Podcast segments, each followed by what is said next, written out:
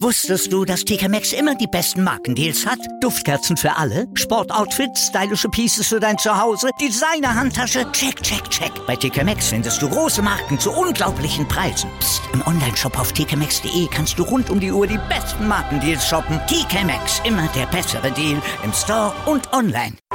Sportplatz mit Malta Asmus und Andreas Thies. Alles rund um den Sporttag auf meinsportpodcast.de. Wir kommen zum Snooker hier am Sportplatz auf meinsportpodcast.de, blicken wieder auf das International Championship. Die erste Runde ist dort ja in vollem Gange und gestern war dann unter anderem auch der Weltmeister wieder am Start und bei uns am Start natürlich der Snooker-Experte hier auf meinsportpodcast.de von Total Clearance, Christian Oemmeke. Hallo Christian. Moin Malte. Ja, lass uns auf die erste Runde beziehungsweise auf das gucken, was gestern passiert ist. Judd Trump, der hatte seinen Auftritt gegen Sang Anda, gegen einen Lokalmatadoren in China und er hat sich auf dem Papier erstmal mit 6 zu 2 ganz gut geschlagen. Aber wenn man so etwas näher in die Statistik reinguckt, bisschen zäh war's. Ja, vor allem der Beginn des Matches. Ähm, Judd Trump war nicht ganz so gut drauf wie bei seinem ersten Match am Vortag ähm, im Qualifikationsheldover ähm, in der ersten Runde musste er schon so ein bisschen sich ins Match reinkämpfen. Vor allem die ersten drei Frames waren da sehr zerfahren. Bei Zhang Anda lief äh, eigentlich das komplette Match über so gut wie nichts zusammen. Und Judd Trump, ja, war dann einfach der, der etwas mehr aus seinen Chancen machte. Mit 2 zu 1 dann in Führung ging und mit einer 141 das höchste Break von Mark Allen am, äh, in der Session zuvor einstellte und damit dann auch endlich so ein bisschen Spielfluss zeigte und das Match dann auch endgültig an sich riss. Nach dem Mid-Session-Interval war das dann deutlich besser. Ähm, souverän sich die nächsten zwei Frames geholt mit einer 76 also zum 5 zu 1 davongezogen, war dann eigentlich sogar auf einem guten Weg, das relativ schnell zu beenden, spielte eine 68, verschoss dann aber den Frame und damit den Matchball. Und Zhang Anda bestrafte das dann endlich mal, muss man sagen, mit einer 70er Clearance. Tolles Break, ähm, quasi so eine kleine Revanche dann, aber brachte letztendlich auch nichts mehr im nächsten Frame aus seiner zweiten Chance heraus direkt eine 102 gespielt. Schon das fünfte Century von Judd Trump in diesen zwei Tagen jetzt, ähm, aber in seinen zwei Matches, die er jetzt gespielt hat. Also das war ein toller, letztendlich ein, ein souveräner Sieg für Judd Trump, aber da muss noch ein bisschen mehr kommen, wenn er hier äh, um den Titel mitspielen will. Aber der richtige erste Test wartet ja dann irgendwie auch noch. Heute geht's dann gegen Scott Donaldson. Jetzt auch kein riesengroßer Name für Judd Trump. Also wenn er hier ein bisschen ungefährdet weiterkommt, dann äh, ist das äh, für ihn sicherlich dann auch eine gute Sache. Und ihm reicht ja der Einzug ins Viertelfinale, um Ronnie O'Sullivan von der Nummer eins in der Weltrangliste zu verdrängen. Also vielleicht das so ein kleines Nebenziel für Judge Trump in dieser Woche. Das sollte er doch eigentlich auf jeden Fall schaffen. Aber es kann sehr eng werden. Das hat auch das Match zwischen Sean Murphy und Yuan Zijun bewiesen. 6 zu 5 gewinnt Sean Murphy am Ende und ja, hat da auch ein bisschen Glück gehabt, denn er hätte, er hat es sich vielleicht auch selbst ein bisschen unnötig schwer gemacht. Ja, schon. Murphy war eigentlich, wenn man sich so die Statistiken des Matches anguckt, gestern gar nicht unbedingt der bessere Spieler. Ähm, er hat äh, dieses Match äh, letztendlich dann gewonnen ähm, auf die allerletzte Schwarze. Ähm, hat einen Frame auch noch geholt, obwohl er schon Snooker brauchte, den fünften Frame. Aber ansonsten war das eigentlich eine fantastische Leistung vom jungen Chinesen, von Yuan Zijun, der hier ähm, weiterhin einen bärenstarken Eindruck auf der Main Tour macht. Ähm, aber der hat es halt manchmal nicht geschafft, diese Frames mit den hohen Breaks dann über die Ziellinie zu äh, bringen. Verlor, ähm, ich muss mal, mal gucken, verlor insgesamt äh, drei Frames, obwohl er mindestens einen Break von 50 Punkten spielte. Und das darf ihm dann einfach nicht passieren. Da muss dann einfach ein, zwei, müssen dann einfach ein, zwei rote mehr fallen und äh, der Framer muss dann gelocht werden. Das ist dann letztendlich wichtig. Und das hat er eben nicht geschafft. Und so hat Sean Murphy sich dann in dieses Match zurückgekämpft und sich das dann tatsächlich auf die allerletzte Schwarze dann noch sichern können. Also das ist sicherlich eine bittere Niederlage für Yuan Sijun, wenn man hier ein Century spielt und dann noch zusätzlich sieben weitere Breaks von mehr als 50 Punkten, dann will man dieses Match nicht mit 5 zu 6 verlieren. Aber ist letztendlich passiert und ist eine wertvolle Erfahrung für ihn und für Sean Murphy. Ein dringend benötigtes Erfolgserlebnis, denn der wartet jetzt ja auch schon eine ganze Weile auf vernünftige Ergebnisse. Und das ist vielleicht ein kleiner Schritt in die richtige Richtung, jetzt hier mal auch in der zweiten Runde äh, eines Turniers zu stehen. Und ja, wie es dann weitergeht, ist dann noch eine andere Frage da muss er sich auf jeden Fall spielerisch, was äh, die hohen Breaks anbelangt, dann auch endlich wieder steigern. Ansonsten kann das dann auch ganz schnell böse ins Auge gehen. Das wird dann schon heute schwer gegen Yan Bingtao, der ja in der letzten oder in der vorletzten Woche war es, das Liga Masters gewonnen hat. Also das ist dann nochmal eine ganz andere Hausnummer. Und Yan Bingtao, der hatte sich gegen Shang Bingzhu durchgesetzt, also ein rein chinesisches Duell.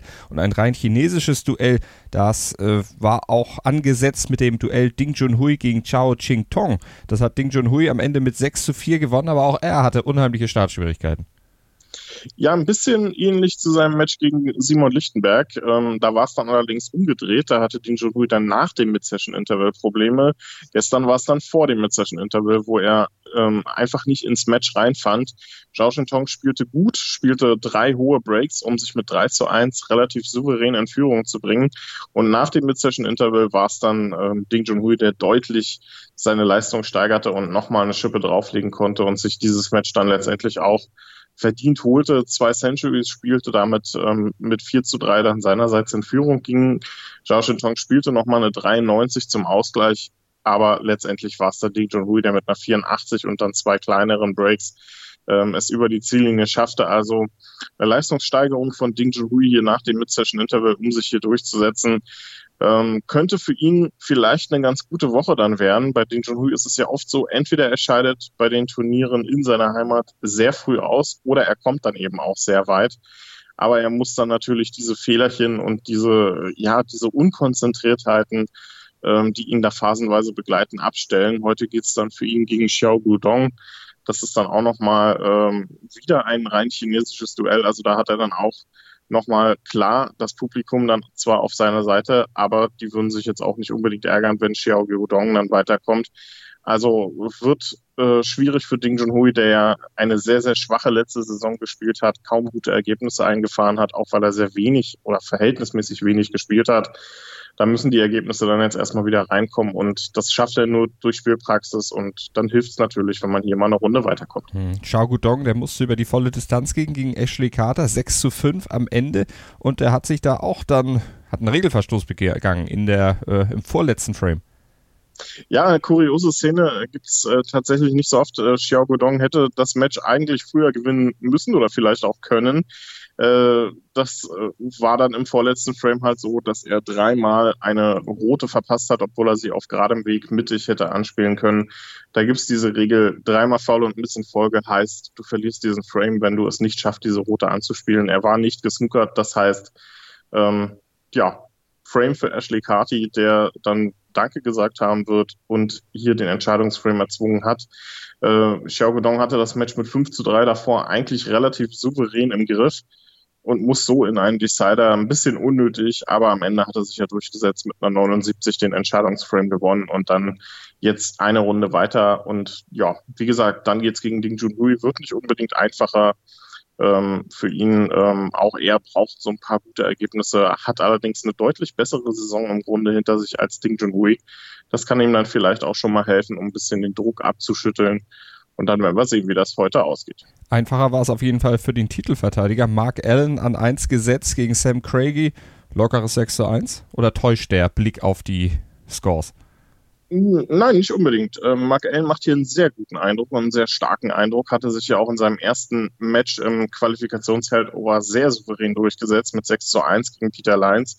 Jetzt erneut ein 6 zu 1 gegen Sam Craigie, der, muss man dann aber auch sagen, seine Chancen einfach nicht gut genug genutzt hat. Mark Allen war ziemlich schnell mit 2 zu 0 in Führung gegangen. Sam Craigie hatte in beiden Frames eine gute Gelegenheit. Mark Allen hatte dann im nächsten Frame eine 66 vorgelegt, schaffte es aber nicht, den Frameball zu lochen und Sam Craigie machte sich da auf, ähm, eine fantastische Clearance zu spielen, verstellte sich dann aber auf Pink und musste die unnötig ähm, unnötig spitz in, äh, in die rechte Ecktasche schneiden und die geriet ihm dann zu kurz. Pink wäre sogar gefallen, hatte aber einfach nicht genug Kraft, um in die Tasche zu fallen und Mark Allen gewinnt so diesen Frame noch, erhöht dann mit einer 141 auf 4 zu 0 und dann war das Match im Grunde natürlich auch gelaufen. 0 zu 4 aufzuholen äh, bei Best of 11 unheimlich schwer. Sam Craigie zeigte dann mit einer 104 zwar nochmal, dass er hier nicht umsonst sich qualifiziert hatte für dieses Turnier, aber Mark Allen mit zwei, äh, mit zwei kleineren Breaks und dann einer 66 machte hier das Match dann auch klar und schnell zu einem 6 zu 1 Sieg. Klar, beschwerte sich nach dem Match dann so ein bisschen über diese klimatischen Bedingungen. Ähm, ja, in China oder auch vor allem in Daking ist das immer ein bisschen schwierig. Sehr hohe Luftfeuchtigkeit, aber da müssen eben andere Spieler ähm, auch mit klarkommen. Hat Ellen ja dann auch gesagt, die Bedingungen sind für alle gleich. Insofern kein Grund, sich da groß zu beschweren. Aber es ist immer wieder natürlich ein Problem, sich auf diese Verhältnisse einzustellen. Aber ich muss sagen, bisher gelingt ihm das relativ gut und das Unternehmen Titelverteidigung muss ja noch nicht vorbei sein. Heute geht es dann für ihn gegen Mark Davis.